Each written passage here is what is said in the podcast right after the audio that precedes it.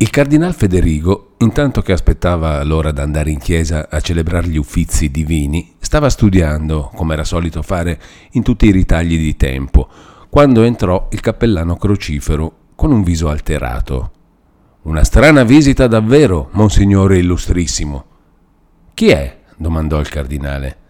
Niente meno che il signor riprese il cappellano e spiccando le sillabe con una gran significazione proferì quel nome che noi non possiamo scrivere ai nostri lettori.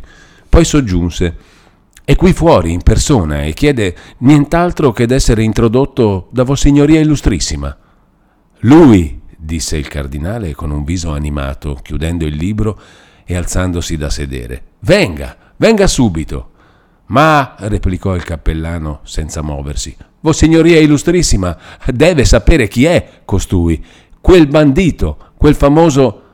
E non è una fortuna per un vescovo che a un tal uomo sia nata la volontà di venirlo a trovare? Ma, insistette il cappellano, noi non possiamo mai parlare di certe cose, perché Monsignore dice che le son ciance, però quando viene il caso mi pare che sia un dovere. Lo zelo fa dei nemici, Monsignore, e noi sappiamo positivamente che più d'un ribaldo ha osato vantarsi che un giorno o l'altro. E che hanno fatto? interruppe il cardinale. Dico che costui è un appaltatore di delitti, un disperato che tiene corrispondenza con disperati più furiosi e che può essere mandato. Oh, che disciplina è codesta! interruppe ancora sorridendo Federigo. Che i soldati esortino il generale ad aver paura? Poi, divenuto serio e pensieroso, riprese. San Carlo non si sarebbe trovato nel caso di dibattere se dovesse ricevere un tal uomo. Sarebbe andato a cercarlo. Fatelo entrare subito, ha già aspettato troppo. Il cappellano si mosse dicendo tra sé: Non c'è rimedio, tutti questi santi sono ostinati. Aperto l'uscio e affacciatosi alla stanza dove era il signore e la brigata, Vide questa ristretta in una parte a bisbigliare e a guardar di sott'occhio quello, lasciato solo in un canto. S'avviò verso di lui e intanto squadrandolo, come poteva, con la coda dell'occhio, andava pensando che diavolo d'armeria poteva essere nascosta sotto quella casacca e che veramente, prima di introdurlo, avrebbe dovuto proporgli almeno, ma non si seppe risolvere. Gli s'accostò e disse Monsignore aspetta Vossignoria, si contenti di venir con me. E precedendolo in quella piccola folla, che subito fece ala, dava a destra e a sinistra occhiate le quali significavano Cosa volete? Non lo sapete anche voi altri che fa sempre a modo suo? Appena introdotto l'innominato, Federigo gli andò incontro, con un volto premuroso e sereno, e con le braccia aperte, come a una persona desiderata, e fece subito cenno al cappellano che uscisse, il quale ubbidì. I due rimasti stettero alquanto senza parlare e diversamente sospesi. L'innominato, che era stato come portato lì per forza da una smania inesplicabile, piuttosto che condotto da un determinato disegno, ci stava anche come per forza, straziato da due passioni opposte, quel desiderio e quella speranza confusa di trovare un refrigerio al tormento interno e dall'altra parte una stizza, una vergogna di venir lì come un pentito, come un sottomesso, come un miserabile, a confessarsi in colpa, a implorare un uomo, e non trovava parole né quasi ne cercava.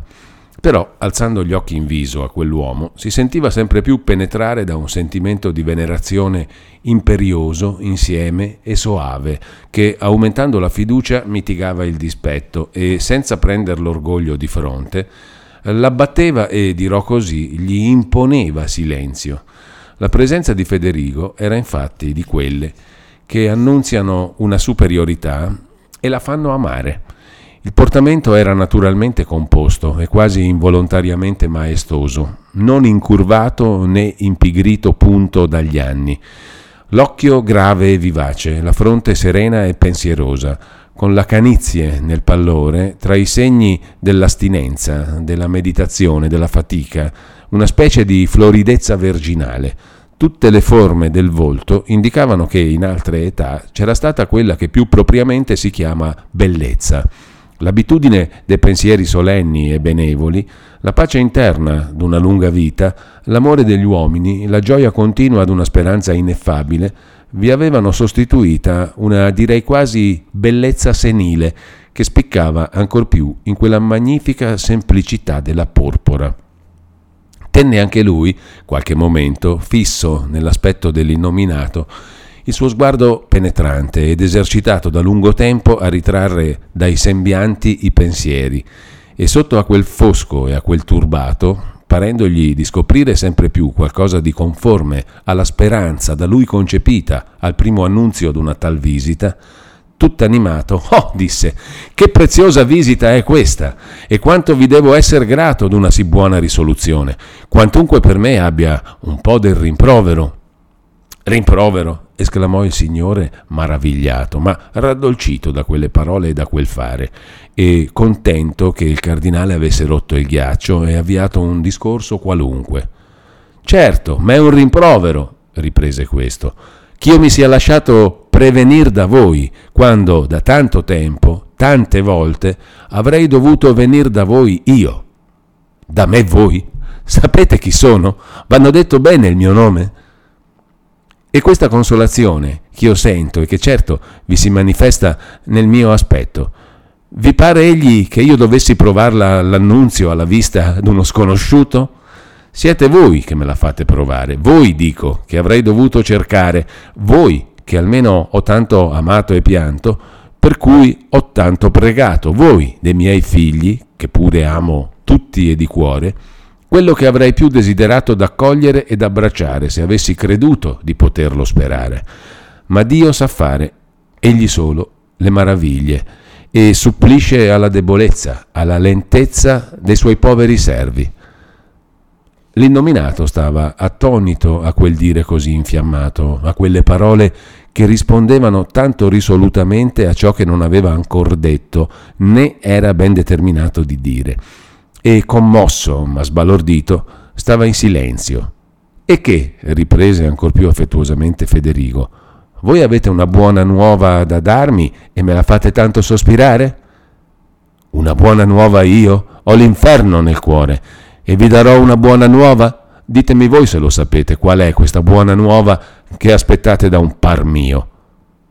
Che Dio va toccato il cuore e vuol farvi suo, rispose pacatamente il cardinale. Dio, Dio, Dio, se lo vedessi, se lo sentissi, dov'è questo Dio? Voi me lo domandate? Voi? E chi più di voi l'avvicino? Non ve lo sentite in cuore che v'opprime, che v'agita, che non vi lascia stare e nello stesso tempo v'attira, vi fa presentire una speranza di quiete, di consolazione, d'una consolazione che sarà piena, immensa, subito che voi lo riconosciate, lo confessiate, l'imploriate. Oh certo, ho qui qualche cosa che mi opprime, che mi rode, ma Dio, se c'è questo Dio, se è quello che dicono, cosa volete che faccia di me? Queste parole furono dette con un accento disperato, ma Federigo, con un tono solenne, come di placida ispirazione, rispose: Cosa può far Dio di voi? Cosa vuol farne? Un segno della sua potenza e della sua bontà vuol cavar da voi una gloria che nessun altro gli potrebbe dare. Che il mondo gridi da tanto tempo contro di voi, che mille e mille voci detestino le vostre opere. L'innominato si scosse e rimase stupefatto un momento nel sentir quel linguaggio così insolito, più stupefatto ancora di non provarne sdegno, anzi quasi un sollievo. Che gloria, proseguiva Federigo, ne viene a Dio. Sono voci di terrore, sono voci di interesse, voci forse anche di giustizia, ma d'una giustizia così facile, così naturale, alcune forse purtroppo di invidia di codesta vostra sciagurata potenza, di codesta fino ad oggi deplorabile sicurezza d'animo. Ma quando voi stesso sorgerete a condannare la vostra vita, ad accusar voi stesso, allora, allora Dio sarà glorificato e voi domandate cosa Dio possa far di voi? Chi sono io, pover'uomo, che sappia dirvi fin d'ora che profitto possa ricavar da voi un tal Signore? cosa possa fare di codesta volontà impetuosa, di codesta imperturbata costanza, quando l'abbia animata, infiammata d'amore, di speranza, di pentimento. Chi siete voi, povero uomo, che vi pensiate d'aver saputo da voi immaginare e fare cose più grandi nel male che Dio non possa farvene volere e operare nel bene? Cosa può Dio far di voi e perdonarvi e farvi salvo e compire in voi l'opera della redenzione? Non sono cose magnifiche e degne di Lui? Oh, pensate, se io, omiciattolo, io miserabile, e pur così pieno di me stesso, io qual mi sono, mi struggo ora tanto della vostra salute, che per essa darei, con Gaudio, egli me, testimonio, questi pochi giorni che mi rimangono. Oh, pensate, quanta quale debba essere la carità di colui che mi infonde questa, così imperfetta ma così viva. Come vi ami, come vi voglia quello che mi comanda e mi ispira un amore per voi che mi divora. A misura che queste parole uscivano dal suo labbro, il volto, lo sguardo, ogni moto ne spirava il senso. La faccia del suo ascoltatore, distravolta e convulsa, si fece da principio attonita e intenta, poi si compose a una commozione più profonda e meno angosciosa. I suoi occhi, che dall'infanzia più non conoscevano le lacrime, si gonfiarono. Quando le parole furono cessate, si coprì il viso con le mani e diede in un dirotto pianto, che fu come l'ultima e più chiara risposta. Dio grande e buono!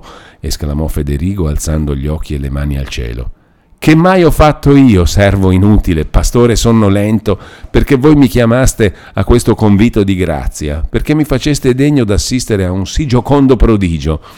Così dicendo, stese la mano a prendere quella dell'innominato. No! gridò questo. No! Lontano, lontano da me voi, non lordate quella mano innocente e benefica, non sapete tutto ciò che ha fatto questa che volete stringere. Lasciate, disse Federigo prendendola con amorevole violenza. Lasciate che io stringa codesta mano che riparerà tanti torti, che spargerà tante beneficenze, che solleverà tanti afflitti, che si stenderà disarmata, pacifica, umile a tanti nemici. È troppo, disse singhiozzando l'innominato. Lasciatemi, monsignore, buon Federigo, lasciatemi. Un popolo affollato v'aspetta, tante anime buone, tanti innocenti, tanti venuti da lontano, per vedervi una volta, per sentirvi, e voi vi trattenete. Con chi? Lasciamo le 99 pecorelle, rispose il cardinale. Sono insicuro sul monte. Io voglio ora stare con quella che era smarrita. Quell'anime son forse ora ben più contente che di vedere questo povero vescovo. Forse Dio, che ha operato in voi il prodigio della misericordia, diffonde in esse una gioia di cui non sentono ancora la cagione. Quel popolo è forse unito a noi senza saperlo. Forse lo Spirito mette nei loro cuori un ardore indistinto di carità, una preghiera che esaudisce per voi, un rendimento di grazie di cui voi siete l'oggetto non ancor conosciuto. Così dicendo, stese le braccia al collo dell'innominato, il quale, dopo aver tentato di sottrarsi e resistito un momento, cedette, come vinto da quell'impeto di carità. Abbracciò anche lui il cardinale e abbandonò sull'omero di lui il suo volto tremante e mutato. Le sue lacrime ardenti cadevano sulla porpora incontaminata di Federigo e le mani incolpevoli di questo stringevano affettuosamente quelle membra premevano quella casacca avvezza a portare l'armi della violenza e del tradimento. L'innominato, sciogliendosi da quell'abbraccio, si coprì di nuovo gli occhi con una mano e alzando insieme la faccia esclamò Dio veramente grande, Dio veramente buono. Io mi conosco ora, comprendo chi sono, le mie iniquità mi stanno davanti, ho ribrezzo di me stesso, eppure Eppure provo un refrigerio, una gioia, sì, una gioia, quale non ho provata mai in tutta questa mia orribile vita. È un saggio, disse Federigo, che Dio vi dà per cattivarvi al suo servizio, per animarvi ad entrare risolutamente nella nuova vita in cui avrete tanto da disfare, tanto da riparare, tanto da piangere. Me sventurato, esclamò il Signore. Quante, quante cose, le quali non potrò se non piangere ma almeno ne ho di intraprese appena avviate, che posso se non altro rompere a mezzo. Una ne ho, che posso romper subito, disfare, riparare. Federigo si mise in attenzione e l'innominato raccontò brevemente ma con parole d'esecrazione anche più forti di quelle che abbiamo adoperato noi, la prepotenza fatta a Lucia, i terrori, i patimenti della poverina e come aveva implorato e la smania che quell'implorare aveva messa addosso a lui e come essa era ancora nel castello. Ah, non perdiamo tempo! esclamò Federigo, ansante di pietà e di sollecitudine. Beato voi, questo è pegno del perdono di Dio, far che possiate diventare strumento di salvezza a chi volevate essere di rovina. Dio vi benedica, Dio va benedetto. Sapete di dove sia questa povera nostra travagliata? Il Signore nominò il paese di Lucia. Non è lontano di qui, disse il cardinale. Lodato sia Dio e probabilmente Così dicendo corse a un tavolino e scosse un campanello. E subito entrò, con ansietà, il cappellano crocifero e per la prima cosa guardò l'innominato e, vista quella faccia mutata e quegli occhi rossi di pianto, guardò il cardinale e sotto quell'inalterabile compostezza, scorgendogli in volto come un grave contento e una premura quasi impaziente, era per rimanere estatico, con la bocca aperta, se il cardinale non l'avesse subito svegliato da quella contemplazione, domandandogli se tra i parrochi radunati lì si trovasse quello di c'è, monsignore illustrissimo, rispose il cappellano. Fatelo venir subito, disse Federigo, e con lui il parroco qui, della chiesa. Il cappellano uscì e andò nella stanza dove erano quei preti riuniti. Tutti gli occhi si rivolsero a lui. Lui, con la bocca tuttavia aperta, col viso ancor tutto dipinto di quell'estasi, alzando le mani e muovendole per aria, disse: Signori, signori, ec mutatio dextere excelsi e stette un momento senza dir altro. Poi, ripreso il tono e la voce della carica, soggiunse: Sua Signoria Illustrissima e Reverendissima vuole il signor curato della parrocchia e il signor curato di. Il primo chiamato venne subito avanti e nello stesso tempo uscì di mezzo alla folla un Io? strascicato con un'intonazione di maraviglia. Non è lei il signor curato di. riprese il cappellano per l'appunto, ma Sua Signoria Illustrissima e Reverendissima vuol lei. Me? disse ancora quella voce, significando chiaramente in quel monosillabo come ci posso entrare io? Ma questa volta, insieme con la voce, venne fuori l'uomo, Don Abbondio in persona, con un passo forzato e con un viso tra l'attonito e il disgustato. Il cappellano gli fece un cenno con la mano che voleva dire a noi, andiamo, ci vuol tanto? E precedendo i due curati andò all'uscio, l'aprì e gli introdusse. Il cardinale lasciò andare la mano dell'innominato, col quale intanto aveva concertato quello che dovevano fare. Si discostò un poco e chiamò con un cenno il curato della chiesa. Gli disse in succinto di che si trattava e se saprebbe trovar subito una buona donna che volesse andare in una lettiga al castello a prendere Lucia, una donna di cuore e di testa, da sapersi ben governare in una spedizione così nuova e usare le maniere più a proposito, trovare le parole più adattate, a rincorare, a tranquillizzare quella poverina, a cui dopo tante angosce in tanto turbamento, la liberazione stessa poteva mettere nell'animo una nuova confusione. Pensato un momento, il curato disse che aveva la persona a proposito e uscì. Il cardinale chiamò con un altro cenno il cappellano, al quale ordinò che facesse preparare subito la lettiga e i lettighieri e sellare due mule.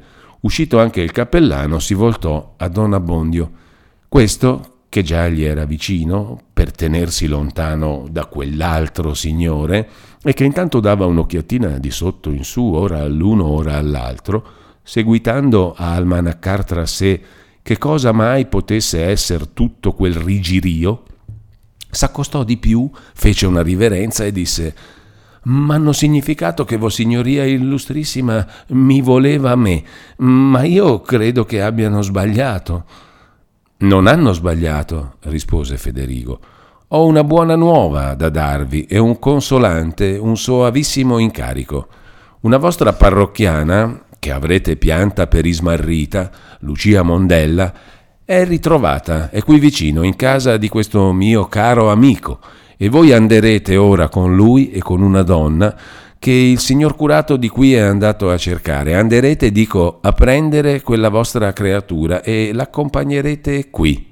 Don Abbondio fece di tutto per nascondere la noia, che dico, l'affanno e l'amaritude che gli dava una tale proposta o comando che fosse, e non essendo più a tempo a sciogliere e a scomporre un versaccio già formato sulla sua faccia, lo nascose chinando profondamente la testa in segno d'ubbidienza e non l'alzò che per fare un altro profondo inchino all'innominato, con un'occhiata pietosa che diceva sono nelle vostre mani, abbiate misericordia, parcere subiectis.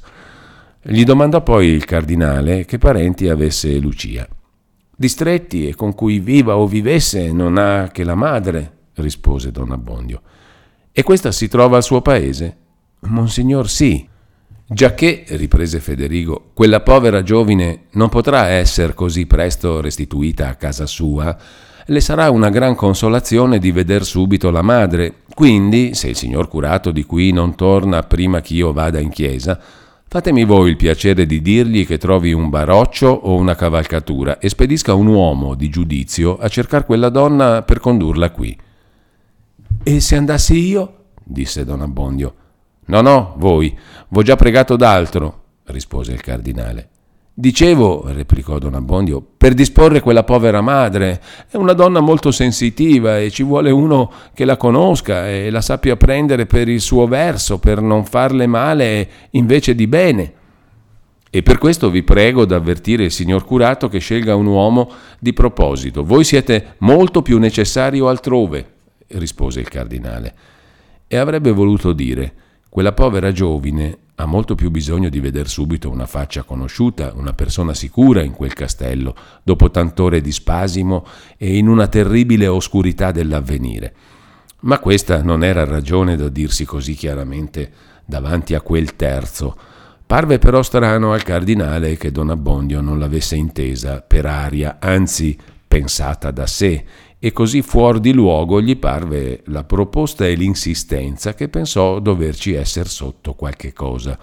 Lo guardò in viso e vi scoprì facilmente la paura di viaggiare con quell'uomo tremendo, d'andare in quella casa anche per pochi momenti, volendo quindi dissipare affatto quell'ombre codarde e non piacendogli di tirare in disparte il curato e di bisbigliare con lui in segreto, mentre il suo nuovo amico era lì, in terzo, pensò che il mezzo più opportuno era di far ciò che avrebbe fatto anche senza questo motivo, parlare all'innominato medesimo, e dalle sue risposte Don Abbondio intenderebbe finalmente che quello non era più uomo da averne paura. S'avvicinò dunque all'innominato e con quell'aria di spontanea confidenza che si trova in una nuova e potente affezione come in un'antica intrinsichezza, non crediate, gli disse, che io mi contenti di questa visita per oggi. Voi tornerete, n'è vero? In compagnia di questo ecclesiastico da bene? Sì, io tornerò, rispose l'innominato. Quando voi mi rifiutaste rimarrei ostinato alla vostra porta come il povero. Ho bisogno di parlarvi, ho bisogno di sentirvi, di vedervi, ho bisogno di voi. Federico gli prese la mano, gliela strinse e disse Favorirete dunque di restare a desinare con noi, v'aspetto. Intanto io vo a pregare e a render grazie col popolo, e voi a cogliere i primi frutti della misericordia. Don Abbondio, a quelle dimostrazioni, stava come un ragazzo pauroso che veda uno accarezzar con sicurezza un suo cagnaccio grosso, rabbuffato, con gli occhi rossi, con un nomaccio famoso per morsi e per i spaventi, e senta dire al padrone che il suo cane è un buon bestione, quieto quieto. Guarda il padrone e non contraddice né approva. Guarda il cane e non ardisce accostarglisi, per timore che il buon bestione non gli mostri i denti, fosse anche per fargli le feste, e non ardisce allontanarsi per non farsi scorgere, e dice in cuor suo, oh, se fossi a casa mia. Al cardinale, che s'era mosso per uscire, tenendo sempre per la mano e conducendo seco l'innominato, diede di nuovo nell'occhio il pover'uomo che rimaneva indietro, mortificato, malcontento, facendo il muso senza volerlo. E pensando che forse quel dispiacere gli potesse anche venire dal parergli d'esser trascurato e come lasciato in un canto, tanto più in paragone d'un facinoroso così ben accolto, così accarezzato, se gli voltò nel passare, si fermò un momento e con un sorriso amorevole gli disse Signor curato, voi siete sempre con me nella casa del nostro buon padre, ma questo, questo perierat et inventus est Oh quanto me ne rallegro, disse don Abbondio, facendo una gran riverenza a tutte e due in comune. L'arcivescovo andò avanti, spinse l'uscio, che fu subito spalancato di fuori da due servitori che stavano uno di qua e uno di là, e la mirabile coppia apparve agli sguardi bramosi del clero raccolto nella stanza. Si videro quei due volti sui quali era dipinta una commozione diversa ma ugualmente profonda, una tenerezza riconoscente, un'umile gioia nell'aspetto venerabile di Federigo, in quello dell'innominato una confusione temperata di conforto, un nuovo pudore, una compunzione, dalla quale però traspariva, tuttavia, il vigore di quella selvaggia e risentita natura, e si seppe poi che a più d'uno dei riguardanti era allora venuto in mente quel detto di Isaia il lupo e l'agnello andranno ad un pascolo, il leone e il bue mangeranno insieme lo strame. Dietro veniva Don Abbondio a cui nessuno badò. Quando furono nel mezzo della stanza, entrò dall'altra parte l'aiutante di camera del cardinale e gli s'accostò per dirgli che aveva eseguiti gli ordini comunicatigli dal cappellano che la lettiga e le due mule erano preparate e s'aspettava soltanto la donna che il curato avrebbe condotta. Il cardinale gli disse che appena arrivato questo lo facesse parlare subito con Don Abbondio e tutto poi fosse agli ordini di questo e dell'innominato, al quale strinse di nuovo la mano in atto di commiato dicendo V'aspetto. Si voltò a salutare Don Abbondio e s'avviò dalla parte che conduceva alla chiesa. Il clero gli andò dietro, tra in folla e in processione. I due compagni di viaggio rimasero soli nella stanza.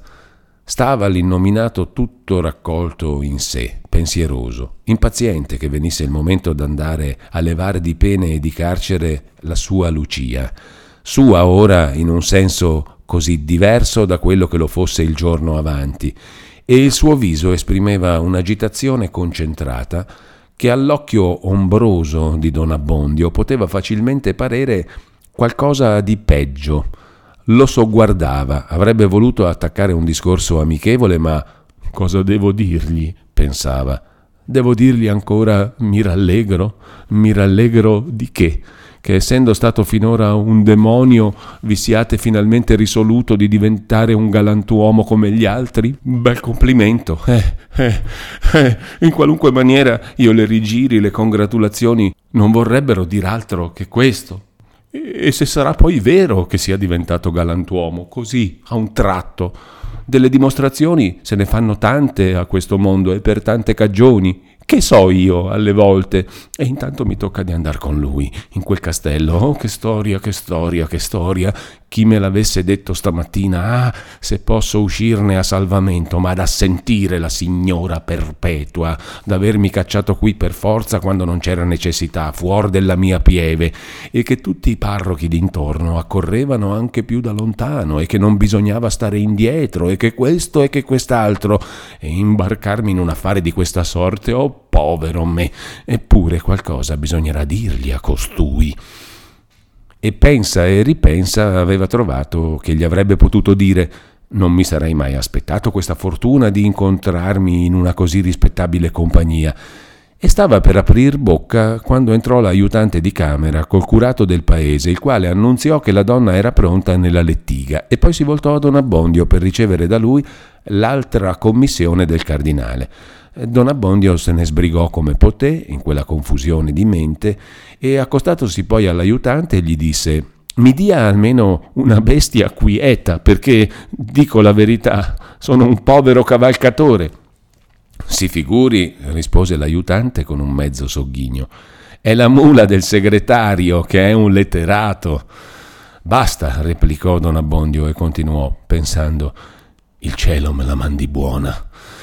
Il signore s'era incamminato di corsa al primo avviso. Arrivato all'uscio s'accorse di Don Abbondio che era rimasto indietro. Si fermò ad aspettarlo e quando questo arrivò frettoloso, in aria di chieder perdono, l'inchinò e lo fece passare avanti con un atto cortese e umile, cosa che raccomodò alquanto lo stomaco al povero tribolato.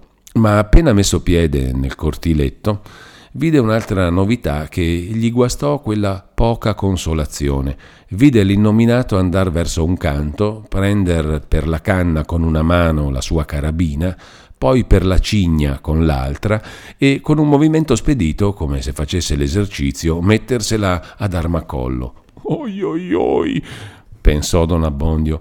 Cosa vuol farne di quell'ordigno costui? Bel cilizio, bella disciplina da convertito, e se gli salta qualche grillo? Oh, che spedizione, oh, che spedizione!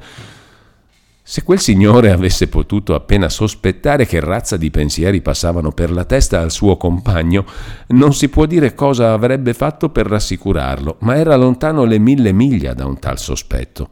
E Don Abbondio stava attento a non far nessun atto che significasse chiaramente non mi fido di Vossignoria. Arrivati all'uscio di strada trovarono le due cavalcature in ordine. L'innominato saltò su quella che gli fu presentata da un palafreniere. Vizi non ne ha? disse all'aiutante di camera Don Abbondio, rimettendo in terra il piede che aveva già alzato verso la staffa. Vada pur su di buon animo, è un agnello. Don Abbondio, arrampicandosi alla sella, sorretto dall'aiutante, su, su, su, e a cavallo. La lettiga, che era innanzi qualche passo, portata da due mule, si mosse a una voce del lettighiero e la comitiva partì. Si doveva passare davanti alla chiesa piena zeppa di popolo, per una piazzetta piena anch'essa d'altro popolo del paese e forestieri che non avevano potuto entrare in quella Già la gran nuova era corsa e all'apparir della comitiva, all'apparir di quell'uomo, oggetto ancora poche ore prima di terrore e di esecrazione, ora di lieta maraviglia, s'alzò nella folla un mormorio quasi d'applauso e facendo largo si faceva insieme alle spinte per vederlo da vicino. La lettiga passò, l'innominato passò e davanti alla porta spalancata della chiesa si levò il cappello e chinò quella fronte tanto temuta fin sulla criniera della mula, tra il sussurro di cento voci che dicevano Dio la benedica. Don Abbondio si levò anche lui il cappello, si chinò, si raccomandò al cielo, ma sentendo il concerto solenne dei suoi confratelli che cantavano a distesa, provò un'invidia, una mesta tenerezza, un accoramento tale che durò fatica a tener le lacrime. Fuori poi dell'abitato, nell'aperta campagna, negli andi rivieni talvolta affatto deserti della strada, un velo più nero si stese sui suoi pensieri. Altro oggetto non aveva su cui riposar con fiducia lo sguardo che il lettighiero, il quale, essendo al servizio del cardinale, doveva essere certamente un uomo da bene e insieme non aveva aria d'imbelle Ogni tanto comparivano viandanti, anche a comitive, che accorrevano per vedere il cardinale. Ed era un ristoro per Don Abbondio, ma passeggero, ma s'andava verso quella valle tremenda, dove non si incontrerebbe che sudditi dell'amico, e che sudditi! Con l'amico avrebbe desiderato ora più che mai d'entrare in discorso, tanto per tastarlo sempre più, come per tenerlo in buona ma vedendolo così soprappensiero, gliene passava la voglia. Dovette dunque parlare con se stesso, ed ecco una parte di ciò che il pover'uomo si disse in quel tragitto, che a scriver tutto ci sarebbe da farne un libro. È un gran dire che tanto i santi come i birboni gli abbiano a aver l'argento vivo addosso e non si contentino d'essere sempre in moto loro, ma vogliano tirare in ballo se potessero tutto il genere umano e che i più faccendoni mi devan proprio venire a cercare me che non cerco nessuno, e tirarmi per i capelli nei loro affari, io che non chiedo altro che d'esser lasciato vivere. Quel matto birbone di Don Rodrigo, Cosa gli mancherebbe per essere l'uomo il più felice di questo mondo se avesse appena un pochino di giudizio? lui ricco, lui giovine, lui rispettato, lui corteggiato. Gli dà noia il benestare e bisogna che vada accattando guai per sé e per gli altri. Potrebbe far l'arte di Michelaccio. No, signore, vuole fare il mestiere di molestar le femmine. Il più pazzo, il più ladro, il più arrabbiato mestiere di questo mondo. Potrebbe andare in paradiso in carrozza e vuole andare a casa del diavolo a pied zoppo. E costui e qui lo guardava come se avesse sospetto che quel costui sentisse i suoi pensieri. Costui Dopo aver messo sottosopra il mondo con le scelleratezze, ora lo mette sottosopra con la conversione, se sarà vero. Intanto tocca a me farne l'esperienza.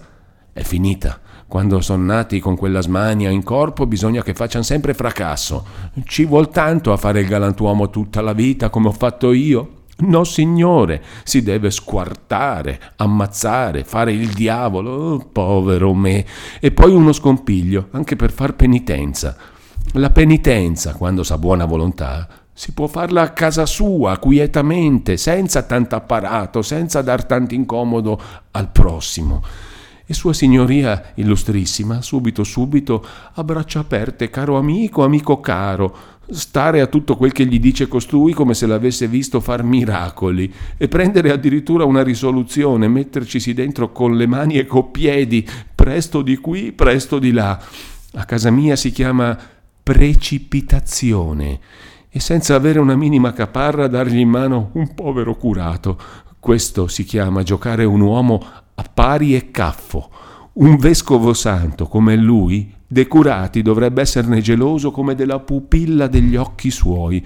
Un pochino di flemma, un pochino di prudenza, un pochino di carità, mi pare che possa stare anche con la santità e se fosse tutta un'apparenza, chi può conoscere tutti i fini degli uomini? E dico degli uomini come costui, a pensare che mi tocca andare con lui a casa sua. Ci può essere sotto qualche diavolo? Povero me, è meglio non ci pensare. Che imbroglio è questo di Lucia? Che ci fosse un'intesa con Don Rodrigo? Che gente! Ma almeno la cosa sarebbe chiara, ma come l'ha avuta nell'unghie costui? Chi lo sa? È tutto un segreto con Monsignore e a me che mi fanno trottare in questa maniera non si dice nulla. Io non mi curo di sapere i fatti degli altri, ma quando uno ci ha a metter la pelle, ha anche ragione di sapere. Se fosse proprio per andare a prendere quella povera creatura, pazienza, benché poteva ben condurla con sé addirittura. E poi se è così convertito, se è diventato un santo padre, che bisogno c'era di me? Oh, che caos! Basta, voglia il cielo che la sia così. Sarà stato un incomodo grosso, ma pazienza, sarò contento anche per quella povera Lucia. Anche lei deve averla scampata grossa. Sai il cielo cosa ha patito? La compatisco, ma è nata per la mia rovina. Almeno potessi vedergli proprio in cuore a costui come la pensa, chi lo può conoscere? Ecco lì, ora pare Sant'Antonio nel deserto, ora pare Oloferne in persona. Oh, povero me, povero me.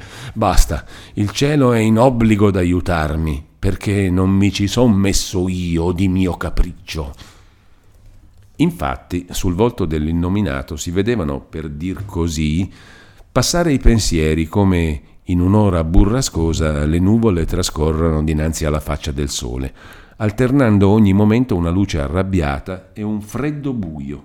L'animo, ancor tutto inebriato dalle soavi parole di Federigo e come rifatto e ringiovanito nella nuova vita, s'elevava a quelle idee di misericordia, di perdono e d'amore, poi ricadeva sotto il peso del terribile passato, correva con ansietà a cercare quali fossero le iniquità riparabili, cosa si potesse troncare a mezzo, quali i rimedi più espedienti e più sicuri, come sciogliere tanti nodi, che fare di tanti complici.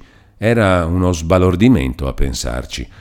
A quella stessa spedizione, che era la più facile e così vicina al termine, andava con un'impazienza mista d'angoscia, pensando che intanto quella creatura pativa Dio sa quanto, e che lui, il quale pure si struggeva di liberarla, era lui che la teneva intanto a patire. Dove c'erano due strade il lettighiero si voltava per saper quale dovesse prendere L'innominato gliel'indicava con la mano e insieme accennava di far presto. Entrano nella valle. Come stava allora il povero Don Abbondio? Quella valle famosa, della quale aveva sentito raccontare tante storie orribili, esserci dentro. Quei famosi uomini, il fiore della braveria d'Italia, quegli uomini senza paura e senza misericordia, vederli in carne e ossa, incontrarne uno o due o tre a ogni voltata di strada. Si chinavano sommessamente al Signore, ma certi visi abbronzati, certi baffi irti, certi occhiacci, che a Don Abbondio pareva che volessero dire fargli la festa a quel prete? A segno che, in un punto di somma costernazione, gli venne detto tra sé gli avessi maritati, non mi poteva accadere di peggio. Intanto s'andava avanti per un sentiero sassoso lungo il torrente, al di là quel prospetto di balze aspre, scure, disabitate, al di qua quella popolazione da far parer desiderabile ogni deserto. Dante non istava peggio nel mezzo di male bolge. Passan davanti la malanotte, bravacci sull'uscio, inchini al Signore, occhiate al suo compagno e alla lettiga. Coloro non sapevano cosa si pensare. Già la partenza dell'innominato, solo la mattina, aveva dello straordinario. Il ritorno non lo era meno. Era una preda che conduceva e come l'aveva fatta da sé, e come una lettiga forestiera, e di chi poteva essere quella livrea. Guardavano, guardavano, ma nessuno si muoveva, perché questo era l'ordine che il padrone dava loro con delle occhiate. Fanno la salita, sono in cima.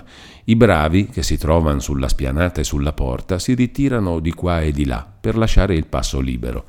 L'innominato fa segno che non si muovan di più, sprona e passa davanti alla lettiga.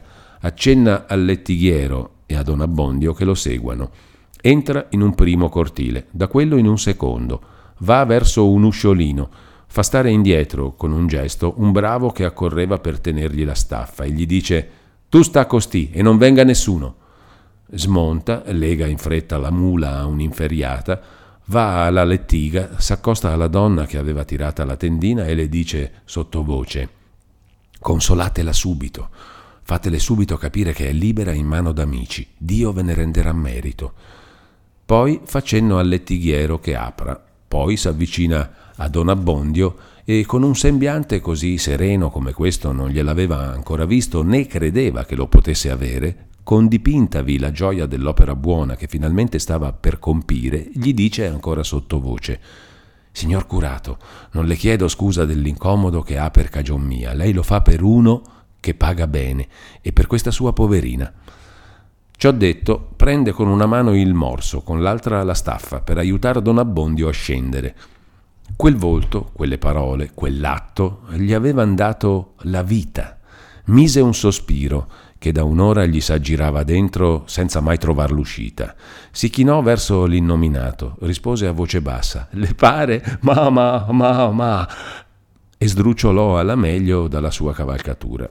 L'innominato legò anche quella e detto al lettighiero che stesse lì a aspettare, si levò una chiave di tasca, aprì l'uscio, entrò, Fece entrare il curato e la donna, s'avviò davanti a loro alla scaletta e tutte e tre salirono in silenzio.